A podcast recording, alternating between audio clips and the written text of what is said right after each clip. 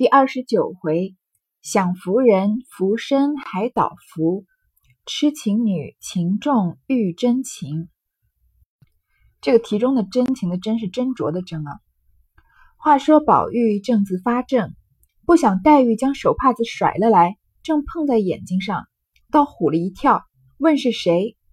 林黛玉笑摇着头儿笑道：“不敢，是我失了手，因为宝姐姐要看呆雁。”我比给他看，不想失了手。宝玉揉着眼睛，待要说什么，又不好说的。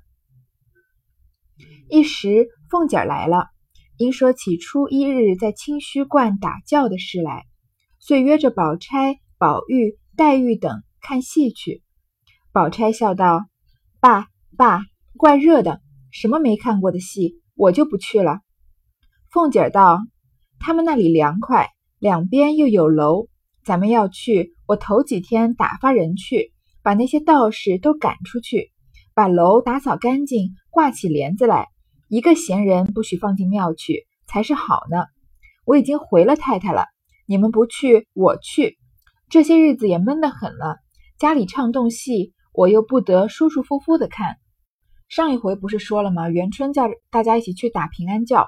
那凤姐就来约这些年轻一辈的孩子们一起去看，在这个道观里面看戏。薛宝钗说不看啊，凤姐就说了，她说那个道观凉快，两边又有楼，她把里面的道士都赶走呢，就只让他们这些人在里面看。因为呢，家里唱动戏，她又不得舒舒服服的看，因为家里唱戏嘛，史老太君和她的婆婆邢夫人都在那儿，她都要在旁边伺候，她不能，她就不能完全放松的、很自由的这个看戏。贾母听说。笑道：“既这么着，我同你去。”凤姐听说，笑道：“老祖宗也去，感情好了。就只是我又不得受用了。”贾母道：“到明儿我在正面楼上，你在旁边楼上，你也不用到我这边来立规矩，可好不好？”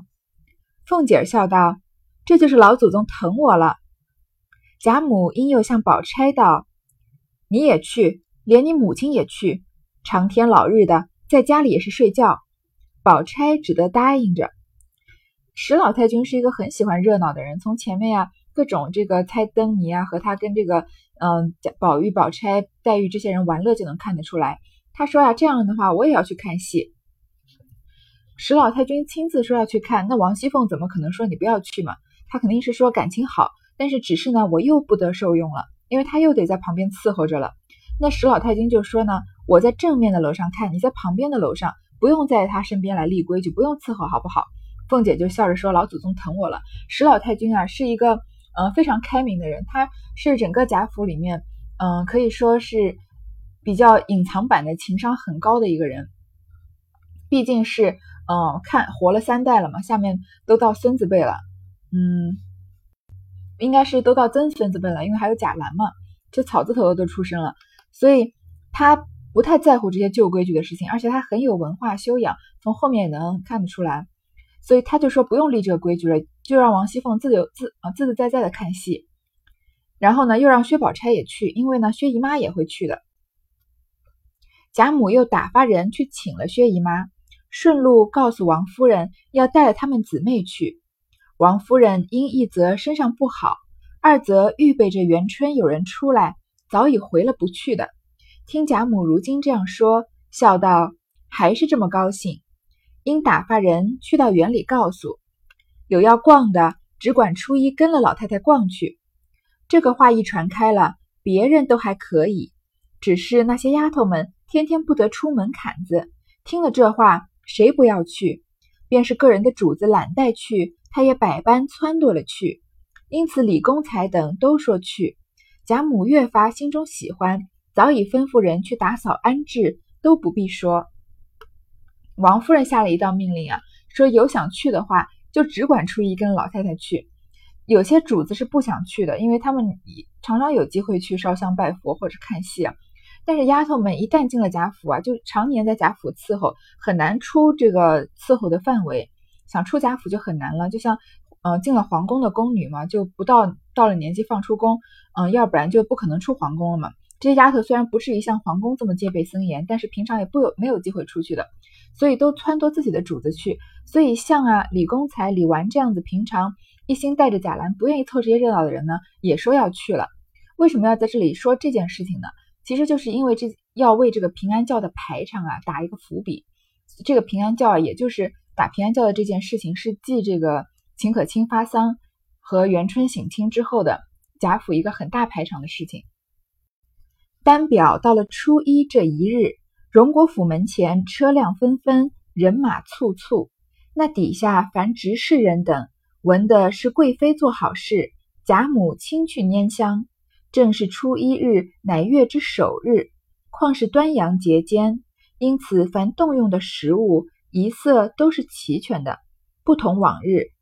稍时，贾母等出来，贾母坐一乘八人大轿，李氏。凤姐儿、薛姨妈每人一乘四人轿，宝钗、黛玉二人共坐一辆翠盖朱缨八宝车，迎春、探春、惜春三人共坐一辆朱轮华盖车。然后贾母的丫头鸳鸯、鹦鹉、琥珀、珍珠，林黛玉的丫头紫鹃、雪雁、春仙，宝钗的丫头莺儿、文信，迎春的丫头思琪。秀杰、探春的丫头世书、翠墨，惜春的丫头入画、彩屏，薛姨妈的丫头同喜、同贵，外带着香菱、香菱的丫头珍儿，李氏的丫头素云、碧月，凤姐儿的丫头平儿、风儿、小红，并王夫人两个丫头也要跟了凤姐儿去的，是金钏、彩云，奶子抱着大姐儿。带着巧姐儿另在一车，还有两个丫头，一共又连上各房的老妈妈、奶娘，并跟出门的家人媳妇子，乌压压的占了一街的车。每个人啊，都根据自己的身份，嗯，坐了不同的这个轿子和这个车。然后呢，还把丫头每一个人的名字都列出来了。还记得前面这个秦可卿发丧的时候，他把贾家好多。就是没有出过场的人，什么贾昌、贾扁什么的，全都写出来了，一个一个列出来，看着觉得很啰嗦。其实为贾是为这件事情营造一个排场。你看这个名字读了那么多，数都数不过来。这些车啊，怎么样呢？乌压压的占了一街，一整条街啊，从街头到街尾全都是贾家的车。贾母等已经坐轿去了多远？这门前尚未坐完。这个说我不同你在一处，那个说。你压了我们奶奶的包袱，那边车上又说蹭了我的花儿，这边又说碰折了我的扇子，叽叽呱呱说笑不绝。周瑞家的走来过去的说道：“姑娘们，这是街上看人笑话。”说了两遍，方觉好了。前头的全副执事摆开，早已到了清虚观了。宝玉骑着马在贾母轿前，街上人都站在两边。贾府出门这个排场是什么样啊？贾母的坐轿都已经走了好远好远了，门前上轿的人还没上轿呢。就是就是像这像贾母这样的人，肯定他不可能他等别人的，他肯定是先走吧。然后后面跟着他的肯定是跟按照这个等级，邢夫人、王夫人啊，他们这样的人坐着轿子走。那这些小丫鬟之类的呢，也要跟着走的呢，肯定是要等到最后的。这边啊，贾母的轿子都走了好远好远了，他们还没来得及上轿，然后呢，在这吵着一些乱七八糟的事情。周瑞家的呢，他作为一个比较管事的，还记得前面刘姥姥来找周瑞家的吗？周瑞家的说啊，他只管主子出门的。那这会儿呢，贾母他们要出门了，那不就是周瑞家的要管了吗？说是街上看人笑话，所以大家才好了一些。宝玉呢，男孩子是骑马的，不坐轿。之前宝玉也是骑马的，后来王熙凤不是说你不要在那儿骑马，咱们两个人一起在轿子里说说话吗？所以平常宝玉是要骑马的。然后呢？在贾母轿前，街上的人都站在两边，因为毕竟是官宦人家出去嘛，百姓老百姓都要往边上让路，再加上可能也有这看热闹的心理。将至观前，只听钟鸣鼓响，早有张法官执护披衣，带领众道士在路旁迎接。贾母的轿刚至山门以内，贾母在轿内因看见有守门大帅，并千里眼、顺风耳、当方土地。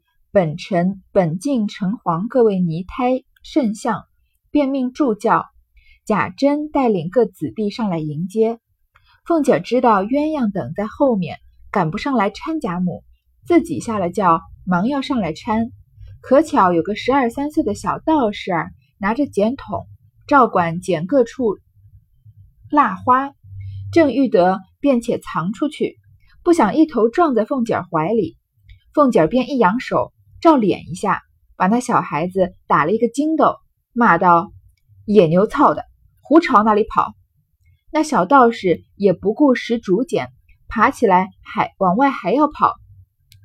正值宝钗等下车，众婆婆娘媳妇正尾随的风雨不透，但见一个小道士滚了出来，都喝声叫：“拿拿拿，打打打！”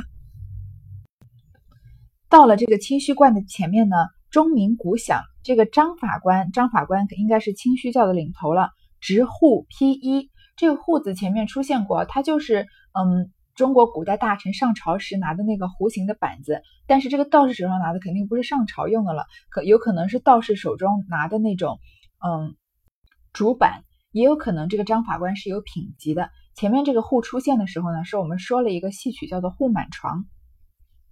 然后呢，贾母呀，因为看到 这些神像千里眼顺风耳，当方土地肯定就是这地方土地公了。然后本境城隍，城隍庙里的菩萨嘛，所以呢，他就下轿，贾珍就带领子弟来迎接贾母的贴身鸳鸯、贴身这个丫鬟呢，他们肯定不能跟主人在一样一个轿子里面，他们都是坐小轿的嘛，所以他们在比较后面的地方赶不上来搀贾母。王熙凤呢就下轿要下轿要来搀，这个时候出发生什么事情呢？有一个十二三岁的小道士，他是管什么的呢？管这个剪各处竹花的，他就拿着剪筒啊。因为女孩女人来了嘛，这个男士要回避，所以他正要藏出去，但是没来得及，是一个有点冒冒失失的小孩，才十二三岁，才跟贾宝玉一样大，不小心一头撞在凤姐怀里。你看凤姐的这个作风是什么？一扬手，照脸就把他打了一下，这打一下打的肯定是很狠，把这个小孩打的跌倒了，翻了个跟头，还骂得很难听啊，说你随便往往往哪跑。那个小道士吓得呢，也不敢捡自己的这个。嗯，道具了，就是剪竹剪竹花的剪刀，爬起来还要往外跑。正好呢，是宝钗下车，那些婆娘媳妇儿一个个都下车了，就围在那，他跑不掉。这些人看到小道士滚出来，都大声的叫，说要打他，要拿他，因为就是看热闹不嫌事儿大嘛。贾母听了，忙问是怎么了。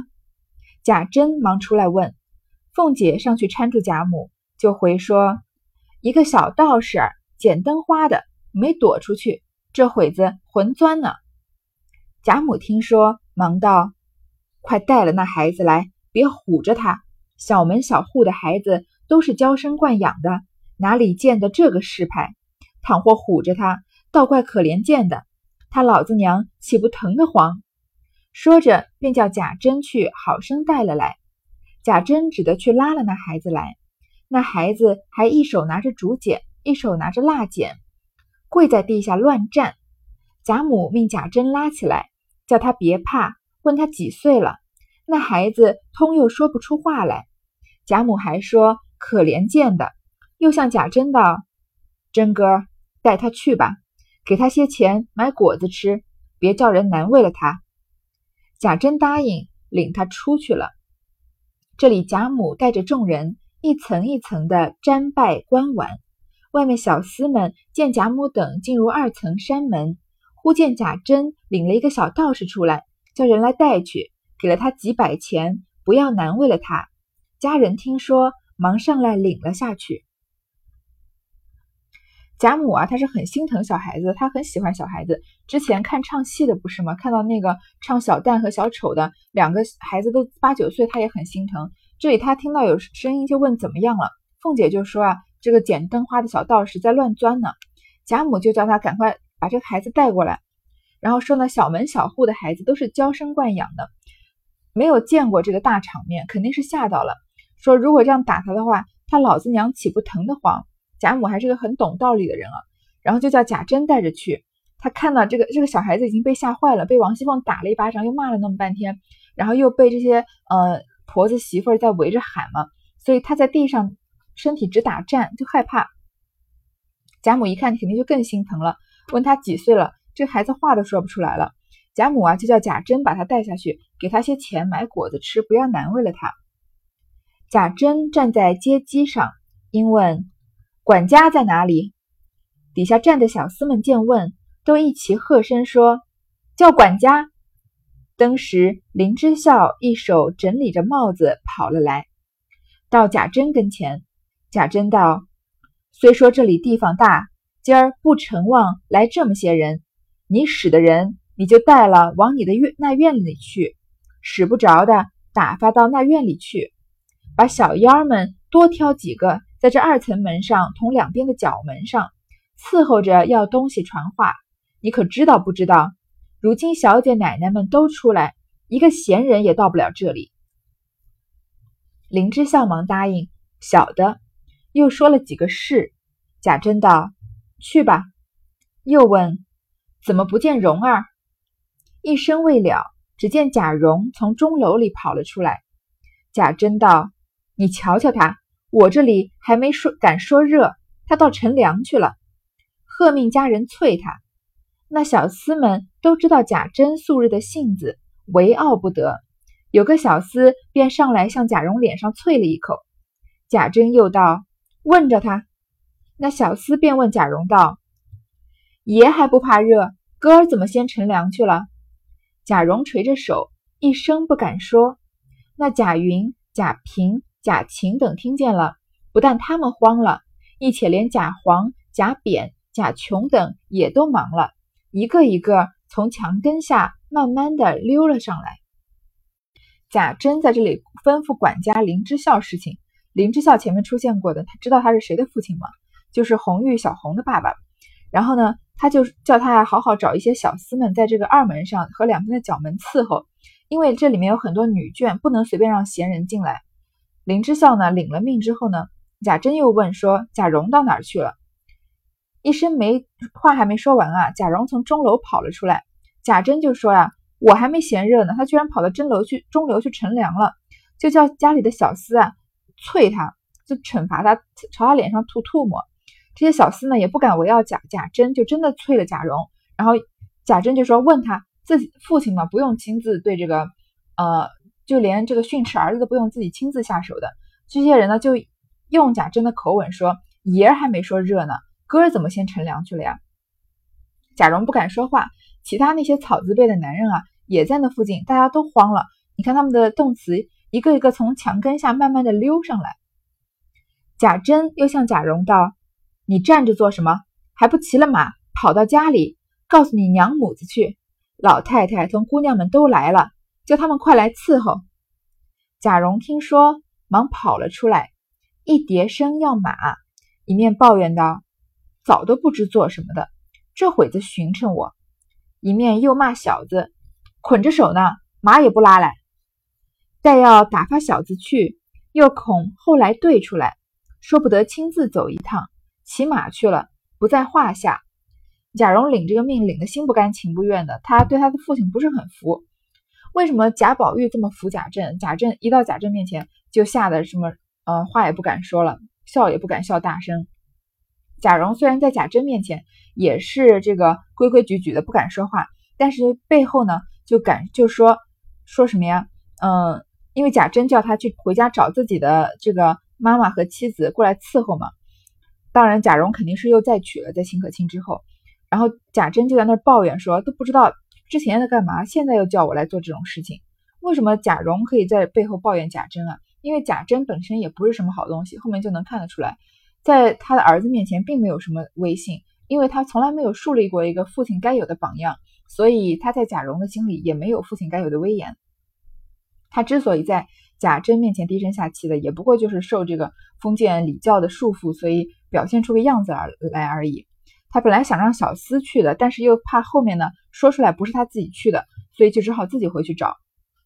且说贾珍方要抽身进去，只见张道士站在旁边陪笑说道：“论理我不比别人，应该里头伺候，只因天气炎热，众位千金都出来了，法官不敢擅入，请爷的示下，孔老太太问或要随喜哪里，我只在这里伺候罢了。”贾珍知道这张道士虽然是当日荣国府国公的替身，曾经先皇御口称呼为太大幻仙人，如今县长道路司印，又是当今封为终了真人。现今王公潘镇都称他为神神仙，所以不敢轻慢。二则他又常往两个府里去，凡夫人小姐都是见的。今见他如此说，便笑道：“咱们自己，你又说起这话来，再多说，我把你这胡子还闲了呢，还不跟我进来？”那张道士呵呵大笑，跟着贾珍进来。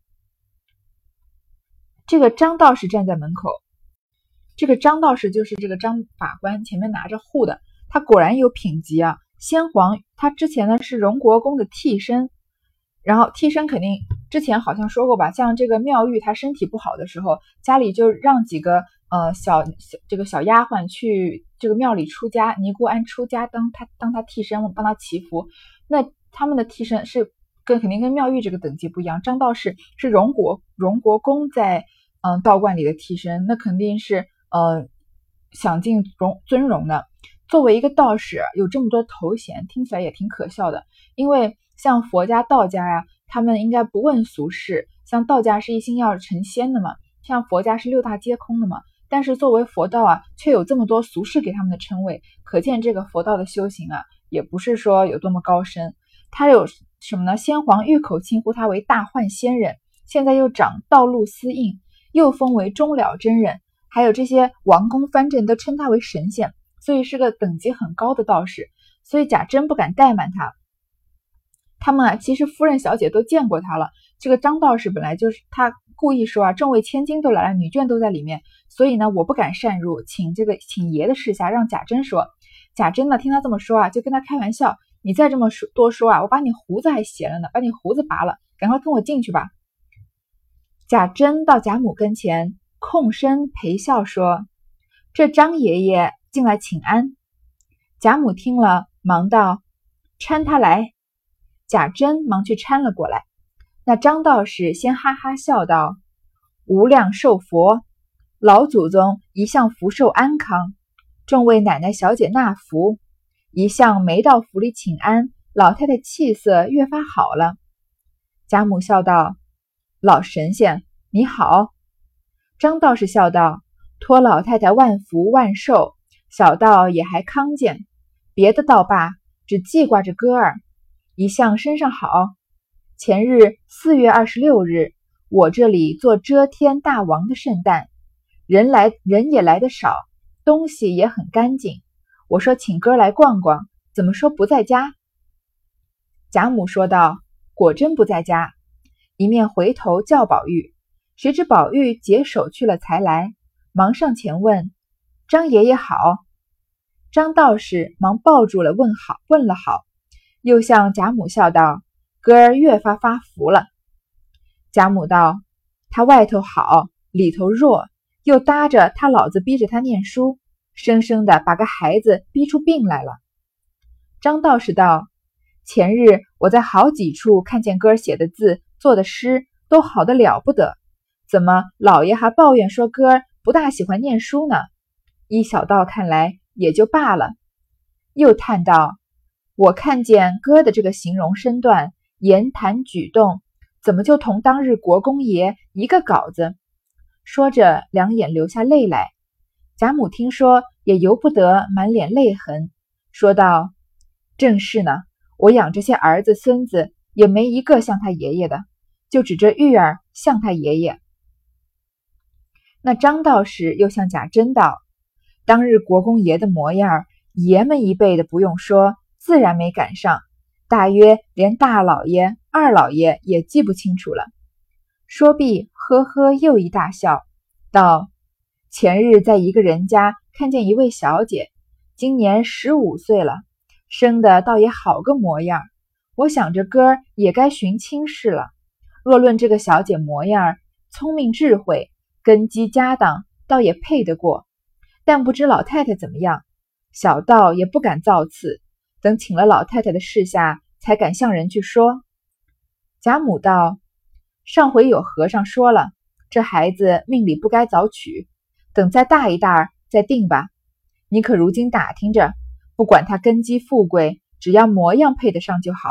来告诉我，便是那家子穷，不过给他几两银子罢了，只是模样性格难得好的。这个张道士啊，他既然是荣国公的替身，那他的年纪肯定是不小了，肯定是跟贾母同辈的，所以他来到这里呢，跟贾母说话呢，比较是平辈的这个说话的方式。他问大家好呀，然后就问贾宝玉。原来啊，张道士要给嗯贾宝玉说媒。这个《红楼梦》里的和尚、道士、尼姑还真的很好玩。除了那个一僧一道啊，跛足道人和癞头和尚，其他的人啊，都一直在管这个俗世中的事情。你想想看，那个馒头庵的马，那个馒馒头庵的那个老尼姑，在那儿嗯撺掇着凤姐啊，要说要这个退亲的事情，最后害得一对小情侣啊，就这么呃命丧黄泉了。然后呢？这个马道婆在贾府里面要了钱还不够，还到赵姨娘这边要这个要那个，最后呢又插手管了荣国府的事情，花这个做法呀，让宝玉和凤姐这个嗯行这个验肾之术，让他们两个人啊中了邪。现在这个张道士呢，道行都这么深厚了，大家都叫他神仙了。一上来啊，第一件事情居然是帮贾宝玉说亲，所以《红楼梦》里面出现这些和尚道士啊，都没有什么正面的形象。贾宝玉啊，其实也才刚十三岁，但是那个年代十三岁男孩子结亲也不是什么新鲜事。但是呢，贾母呢就委婉的拒绝了，说有和尚说了，这个孩子命里不该早娶，等年纪大一点再说吧。而且呢，不用管他是不是根基富贵，只要样子配得上就好了。即使家里穷呢，不过就给他们点钱嘛。贾母不是很在乎门当户对，门当户对，但她好像是有一点这个颜控，比较在乎。这个相貌要登对，然后可能人品要好，模样性格要好。说毕，只见凤姐儿笑道：“张爷爷，我们丫头的记名符儿你也不换去，前儿亏你还有那么大脸，打发人和我要鹅黄缎子去，要不给你，又恐怕你那老脸上过不去。”张道士呵呵大笑道：“你瞧，我眼花了，也没看见奶奶在这里，也没道多谢。”福早已有了，前日原要去送去的，不指望娘娘来做好事，就魂忘了，还在佛前镇着，等我取来。说着，跑到大殿上去，一时拿了一个茶盘，搭着大红蟒缎金福子，托出福来。大姐儿的奶子接了福，张道士方欲抱过大姐儿来，只见凤姐笑道：“你就手里拿出来罢了，又用个盘子托着。”张道士道：“手里不干不净的，怎么拿？用盘子洁净些。”凤姐笑道：“你只顾拿出盘子来，倒唬我一跳。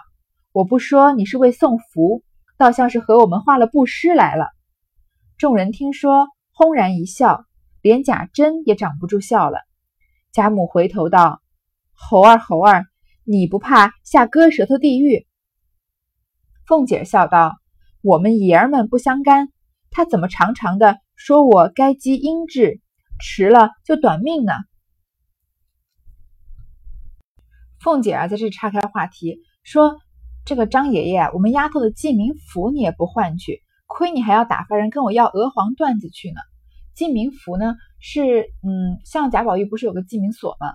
就以前的小孩子出生啊，都会请这个先生批八字。”如果他们八字很硬啊，会克父母或者小孩子难养呢，就会给这些菩萨呀、神仙、僧人、道士或者其他的生肖相符的人家做记名子女，这样小孩子呢就能顺利长大成人。有些丫头呢要记名符，然后呢他说张道士你还不给我，还问我要这个鹅黄缎子，鹅黄缎子肯定是要给记名符的嘛，用来做记名符的。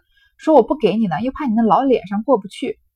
张道士就笑着说没看见王熙凤，说符已经有了。然后呢，还在佛前镇着，等我取过来。他拿过来的时候呢，拿着一个茶盘，茶盘上搭着大红蟒缎金福子，把这个记名符啊托出来，非常正式。大姐的奶子就接了这个记名符。看来我说错了，不是这个丫鬟的记名符。他说这个丫头啊，肯定是说自己的女儿，就是大姐。他前面啊还说了，出现了大姐，出现了乔姐，其实这也是。《红楼梦》呃的一个漏洞嘛，毕竟曹雪芹没写完，我们要体谅他一下。王熙凤呢，其实应该是只有一个孩子，这个孩子呢，在这个时候就是叫大姐。乔姐呢还没出现，其实乔姐呢就是后来刘姥姥给大姐起的名字。然后呢，凤姐就这个大姐这个记名符是给这个大姐的。然后呢，这个凤姐就说啊，你手里拿出来就算了，还拿这个盘子托着干嘛？这么正式。张道士说呢，手里不干不净的不能拿，还是盘子呢洁净一些。凤姐在这又开玩笑了，说你拿了盘子啊，我还以为你不是送福，是要问我们要钱呢，画布施的呢。然后呢，大家都笑起来，连贾珍也笑了。贾母就回头啊，又调侃王熙凤说：“你这个猴子，你不怕下割舌头地狱吗？”我们说啊，有十八层地狱，这个十八层地狱的第一层啊，就是拔舌地狱。贾母就说：“你老说这些话，你造口业，你不怕进割舌地狱吗？”这个拔舌地狱呢，就是在世间的人啊，他但凡挑拨离间啊、诽谤害人啊、油嘴滑舌或者说谎骗人呢。死后呢，都会进入这个拔舌地狱，用小鬼啊把人的嘴掰开，用铁钳把他们舌头夹出来，深深的拔下来。而且呢，不是一下就拔掉，而是慢慢的拉长，慢慢的拽，然后呢，再进入下一层地狱。第二层地狱就是剪刀地狱了。如果我们有机会的时候，可以把这十八层地狱都说一遍。当然，这个百度一下也很容易就知道了。贾母这样调侃王熙凤啊，其实是对王熙凤喜爱的一种表现。张道士也笑道。